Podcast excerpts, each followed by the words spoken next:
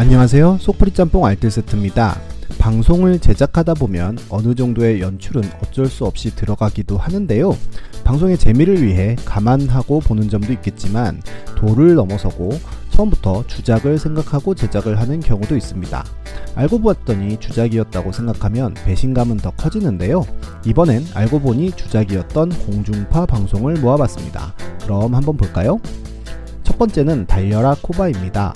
아직 펜티엄 컴퓨터도 나오기 전 거의 미국이나 일본 게임을 하면서 우리나라에서는 왕중왕이라는 오락실용 게임을 만들던 1994년 TV에서는 달려라 코바라는 프로그램을 런칭합니다.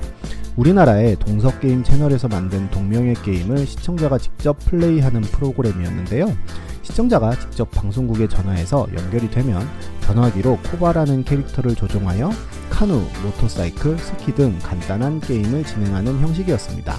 당시 최고의 인기였던 김예분이 진행을 맡고 전화기로 게임을 하는 형식 역시도 당시에는 굉장히 혁신적이어서 선풍적인 인기를 끌었는데요. 저 같은 아재 세대들은 적어도 한 번은 해당 번호로 전화를 해봤을 정도로 많은 초딩들이 연결이 되기 위해 엄청난 전화를 했었지만 나를 포함한 내가 아는 그 누구도 연결은 되지 않았고 그저 TV로 대리 만족만 할 뿐이었습니다. 하지만 이 프로그램도 인기를 뒤로 아는 채 종영하였고 먼 훗날에 충격적인 증언이 올라오는데요. 알고 보니 인터넷에서 미리 신청자를 받아서 당첨이 되면 방송국을 방문해 교육을 받은 후 경기를 진행하고 이 녹화분을 방송했다는 믿지 못한 글이었습니다.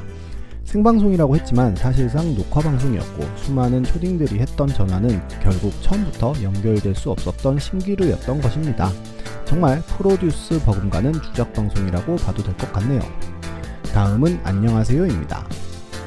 공중파 방송의 컬투쇼처럼 정말 많은 사람들의 사연이 나오고 보는 사람 뒷목 잡게 나오는 레전드 출연진들도 어마어마하게 나왔던 방송인데요. 실제로 방송을 보면서 진짜 저런 사람이 있나 싶은 사람들이 꽤나 있었는데 알고 보니 진짜 저런 사람은 없었던 케이스들이 있었습니다. 2013년에 방영된 친구들이 시도 때도 없이 집에 쳐들어와 고민인 사연의 출연자는 택배도 친구의 집으로 보내고 여자친구 파스타를 해준다며 친구 집으로까지 초대하는 엽기적인 모습을 보여줬는데요. 방송 후 대놓고 조작이라고 페이스북에 밝힙니다.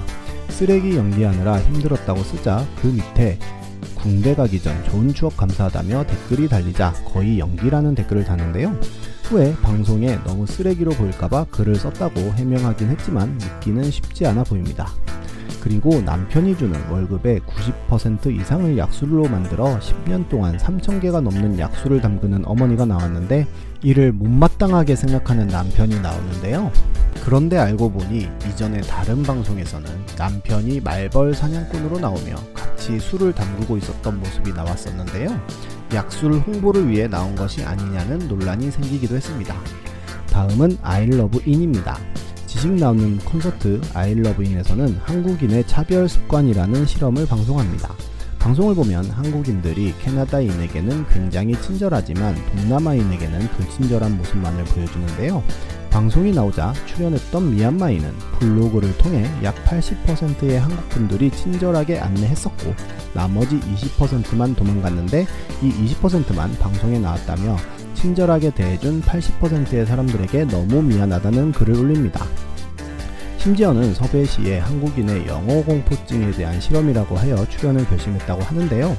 손짓 발짓을 이용해 어떻게든 도와주려는 사람들이 훨씬 많았지만 이런 부분들은 다 편집되고 불친절한 모습만 보여준 처음부터 결론을 내고 그 결론에 맞추어 방송을 제작한 것이었습니다. 그러자 방송국에서는 카톡을 보여주며 처음부터 차별에 대한 섭외였다고 해명을 하는데요. 출연자는 처음에는 출연을 하겠다고 했다가 나중에 도사했다고 밝힙니다. 그러면서 다시 작가가 차별에 대한 주제가 아닌 영어 울렁증에 대한 방송이라고 하여 출연을 결심하였다고 밝혔고 이에 대해 해당 PD에게 지속적인 사과를 받았으며 SNS에 글을 내려달라는 부탁까지 받았다고 밝히면서 마무리가 됩니다. 이렇게 알려진 것 말고도 얼마나 많은 주작 방송이 있을지는 모르겠습니다만 방송은 언제나 한 번은 다시 생각하면서 봐야 할 것 같습니다.